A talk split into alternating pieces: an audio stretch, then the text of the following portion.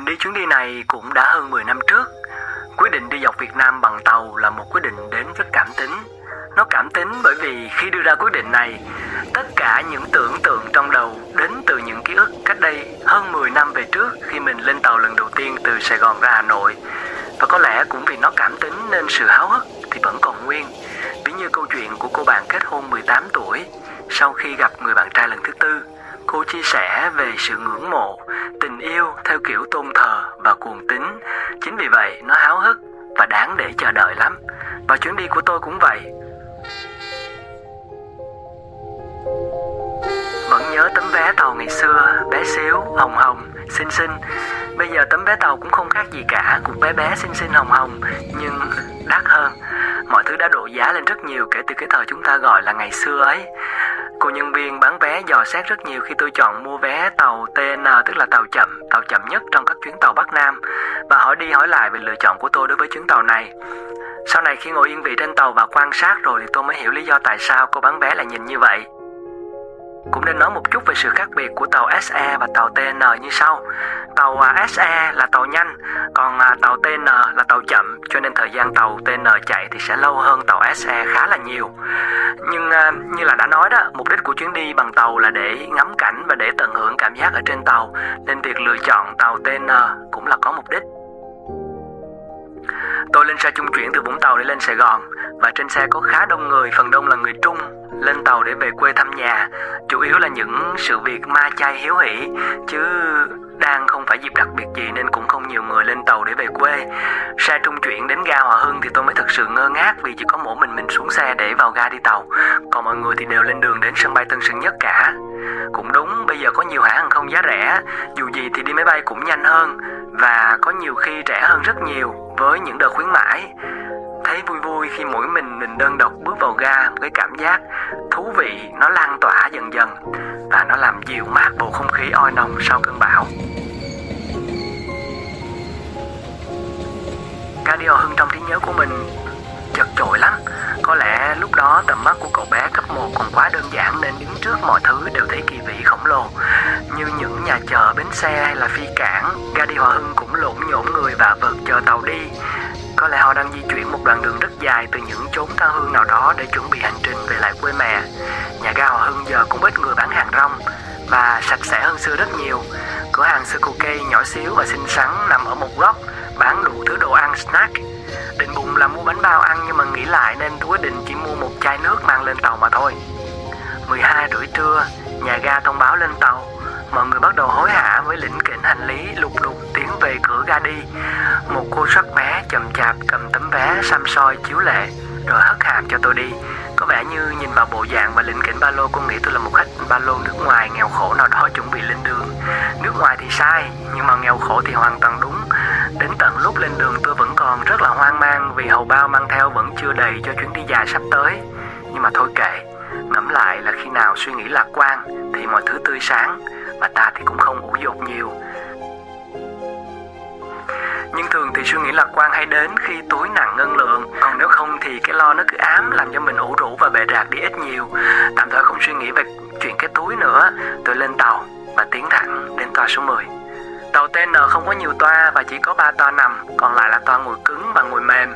À, tôi bước vào căn phòng nhỏ toa số 10 đầu tiên và loay hoay xếp đồ đạc của mình vào một chỗ. Một cái giường bé xíu, một tấm chăn mỏng, một tấm trải thay nệm, ngồi cứng mà. Với tâm lý muốn ngọn mọi thứ đồ quý giá phải ở xung quanh mình, tôi hết nâng lên lại hạ xuống hai cái ba lô đến toát mồ hôi hột. Cuối cùng thì cũng lót xong cái ổ cho đến khi có thêm khách vào buồng. Có thêm ba người phụ nữ nữa, dường như là bà mẹ với hai đứa con gái. Hai chị gái này đem theo hai đứa bé Một bé trai chừng 3 tuổi nghịch ngợm và hiếu động Một bé gái thì còn ẩm ngửa mình vốn không thích dính nhiều đến trẻ con vì mình tự luận ra rằng trẻ con một là rất hâm, rất khó chiều và nhiều khi thì không thể nào kiểm soát được những đứa trẻ khi mà mình cần tập trung. Nên mình lặng lặng nằm xuống và quan sát với tâm thế chịu trận khi phía dưới liên tục là tiếng khóc, tiếng hò hét của các gia đình nhỏ. Bác nhân viên phụ trách tàu hưởng thò đầu vào để kiểm soát vé. Có lẽ bác đã làm cái nghề này mấy chục năm đã quá quen với những tấm vé định lượng bằng mắt gia cảnh của khách đi tàu và cũng quá quen với việc cáu bẳn ra lệnh để thị uy. Bác phụ trách lầu bầu nhắc nhở về việc giữ vệ sinh buồn rồi nặng nề bỏ đi. Mình nằm suy nghĩ linh tinh trong cái giường chật chội, liếc nhìn sơ qua lịch trình tàu chạy. và tưởng tượng ra những cái tên ga quen thuộc mà mình đã từng nghe trong quá khứ.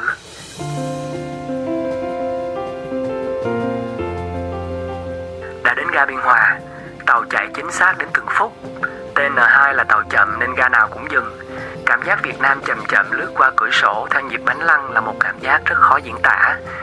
Ga xếp, vài người lên. Họ muốn trở về miền Trung để thu dọn những tang hoang sau bão. Mình luôn có cảm giác tội nghiệp khi nhắc đến ga xếp.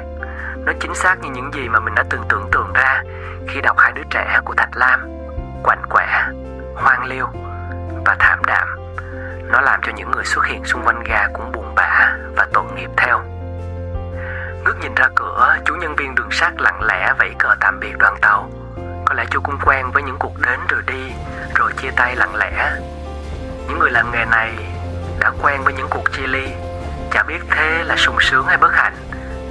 Nằm trong toa mà khó ngủ quá, cảnh vật hai bên đường chưa có gì khác lạ ngoài nhà cửa. Giờ này chắc miền Trung tan hoang lắm.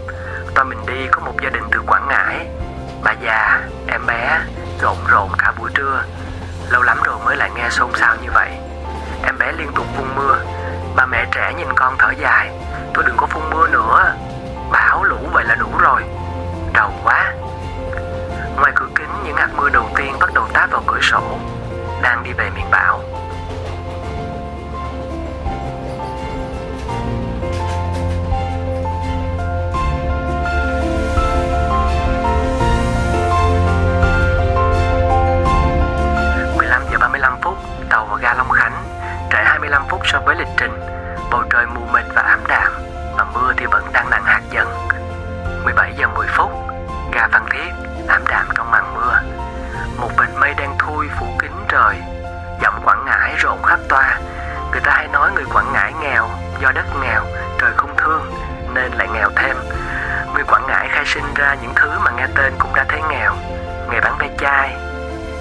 Nghề gõ.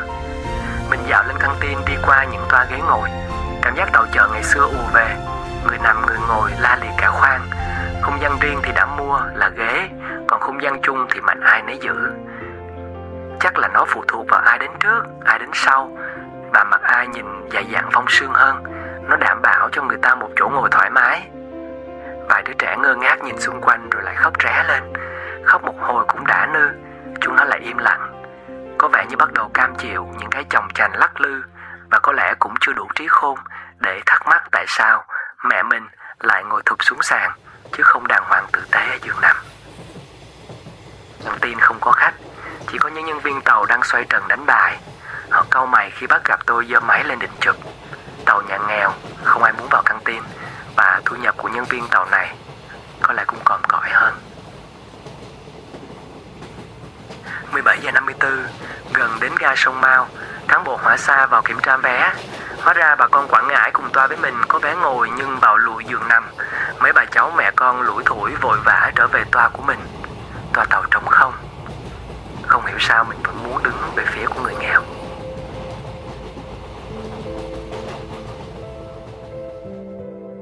mười tám giờ 14 phút Những xe bán cơm làm trộn rộn cả những toa tàu cái cảm giác tập này thật là vui, Giống như chợ cơm hồi mùa xanh vậy.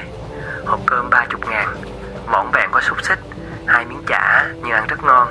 Mình vẫn còn nhớ ngày xưa khi đi tàu cũng có suất cơm trong hộp Được đóng kín bằng giấy thiết Rất ngon miệng. Nhưng bây giờ suất cơm đã bị cắt bỏ, Ai thích ăn thì tự đăng ký. Có vẻ như việc cố gắng làm suất ăn có trong vé tàu Như của ngành hàng không chưa thể thực hiện được. Xong bữa bằng ly canh rau ngót, Ăn xong mới biết canh quên nêm mắm muối nhưng cũng hết veo Cảm giác như chưa ăn gì, Đành chờ cháo vậy. 19 giờ 50 phút đến ga tháp chàm, Tất cả cửa sổ được mở để nhìn ra ngoài, Tĩnh lặng và quang đảng Có vẻ như cơn cuồng nộ của đất trời đã đi qua, Mấy bác cán bộ hỏa xa nói chuyện với nhau về những đoạn ngập ở phía trước. Cụ già vẫn râu nghe, Chẹp miệng thở dài, Thôi thì mô Phật cầu trời, Mưa bão mau qua. 21 giờ 37 phút tàu đến được ga Nha Trang. Có bạn đồng hành là một anh ở giường bên cạnh. Anh đến Diêu Trì sẽ xuống. Anh hành khách đã nằm xuống lại ngồi dậy đảo mắt ra cửa sổ. Một cô gái vẫn đứng đợi, vẫy tay thì thầm tạm biệt. Cô gái vẫn kiên quyết không đi. Anh chàng ngã lưng, nghĩ sao lại ngồi dậy cầm điện thoại hướng ra cửa zoom ra một góc sân ga mỉm cười tình yêu lúc nào cũng ngọt ngào chả ai đợi hay tiễn mình ở sân ga hả ga Nha Trang dừng lại lâu để thay dầu nên các toa bắt đầu tưng bừng những người bán hàng rong. Bán khô, mực Nha Trang hay nước mắm, cháo gà 10 ngàn, thấy có vẻ tô to hơn và rẻ hơn tô cháo mình vừa ăn. Nhưng mọi thứ đã muộn, giờ thì no rồi. 23 giờ 04 phút, đoàn tàu nhẫn nại lao đi trong một thôn trang nào đó ở Phú Yên. Trời đêm tĩnh lặng trong tiếng saxophone gần Mạnh tuấn mà loa đang phát ông già khó ngủ xoay trần vặn mở dò đài phát thanh. Mình không muốn khó ngủ kiểu tuổi già, khẽ khẽ khép cửa, ngủ đêm, khi mà nhiều người lại đến rồi đi.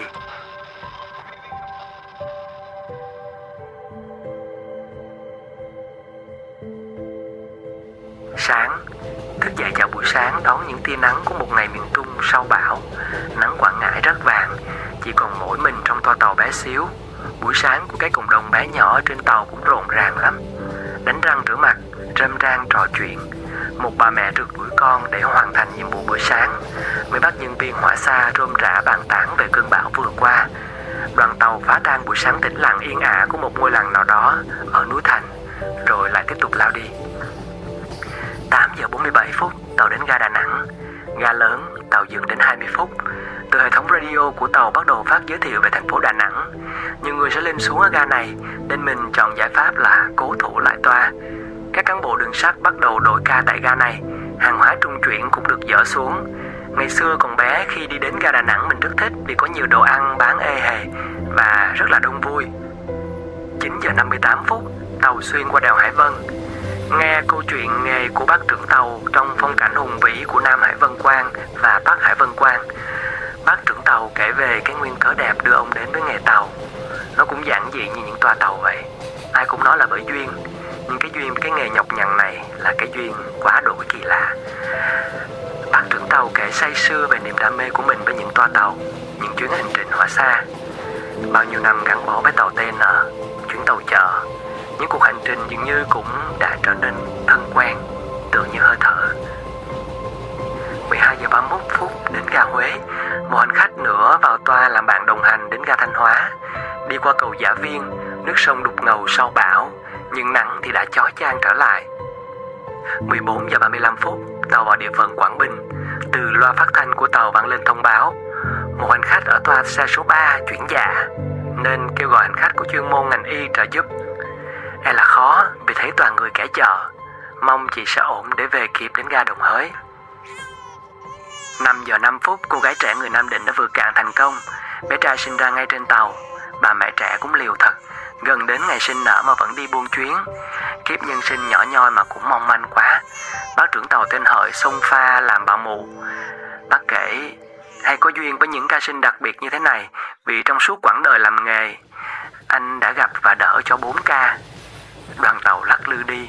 Toàn ngồi cứng, bà mẹ trẻ vẫn vượt cạn ổn thỏa thôi thì trời sinh, thì trời dưỡng, là trời thương. 15 giờ 8 phút, tàu đi qua Long Đại Một đám mây vườn vũ phủ kín qua bầu trời. Qua khung cửa là màn mưa trắng xóa và những cánh đồng trắng nước Lại lục Anh nhân viên toa xe cắm cảnh hát Có ai hỏi vì sao quê hương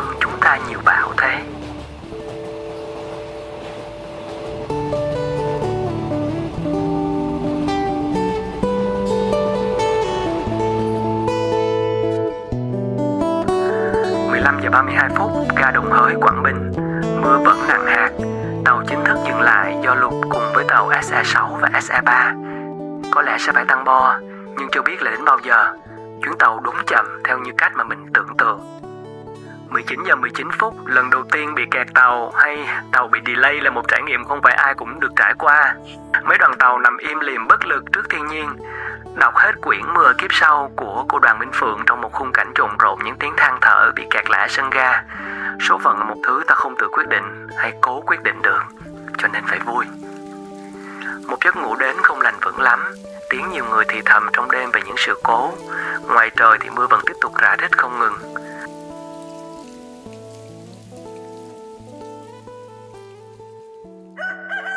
Lại là một buổi sáng khác đang đến. Sau bão, mọi thứ dường như tinh khôi hơn rất nhiều.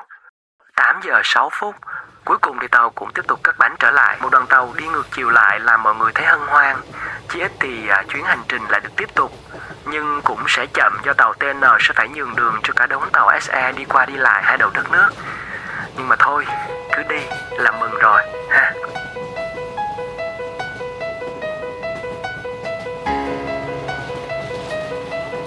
12 giờ 04 phút trưa, giờ ăn trưa, được ăn cơm miễn phí của tàu, nhưng bác trưởng tàu kiên quyết giật hộp cơm không cho mình ăn để mời ăn lợn rừng với bác. Quá vui cho một chuyến đi. 16 giờ 15 phút, tàu về đến ga Hương Phố, Hà Tĩnh. Đường còn xa tích tắp, nhưng thấy tàu lăn bánh chứ không đứng yên một chỗ đã là vững dạ lắm rồi. 18 giờ 07 phút, ga Vinh. Trời đang mưa âm ỉ, thời tiết ẩm ướt đến khó chịu, nhưng ít ra cũng bắt đầu đếm dần về những ga cuối. Vinh, rồi Thanh Hóa, rồi Ninh Bình, rồi đến những ga thân quen như Giáp Bát, Văn Điển, bắt đầu chậm chậm trôi qua. Trời phương Bắc, mưa gió bão bùng nên bút giá qua khung cửa sổ, đường phố vắng lặng và yên tĩnh đến đáng sợ. Quá nửa đêm, ga hàng cỏ chính thức khép lại chuyến hành trình. Bác trưởng tàu vào chào tôi với lời hẹn gặp lại. Tôi chỉ biết thầm nghĩ, mong là có duyên thì hẳn là sẽ gặp. Chuyến hành trình hỏa xa đi dọc Việt Nam cuối cùng cũng khép lại vừa đủ dài và tròn đầy cho những mối nối cảm xúc sẽ dính chặt với nhau trong ký ức của mình. Một Việt Nam giản dị, yên bình, vẫn rất hiền lành và cam chịu, dù qua những nhọc nhằn của mưa nắng, bão bùng, quằn nặng gánh, vừa trôi qua chậm chậm qua khung cửa sổ tàu với những cảm xúc đến bây giờ vẫn còn ấm áp.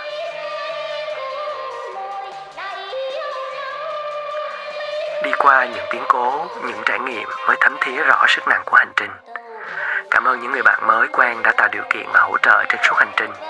Chuyến tàu uống cung đường của mình dọc theo chữ S của quê hương để thấy mỗi một khung mây, góc núi, khoảng sông, vùng biển, mảng quê, nét mặt người đều ấm áp và thân thương đến kỳ lạ. Từ mỗi những điều giản dị lướt qua ống kính mắt người đã ấp ôm những chuyện kể, những từ tình của xứ sở nhắm mắt lại tất cả vẫn như đang thì thầm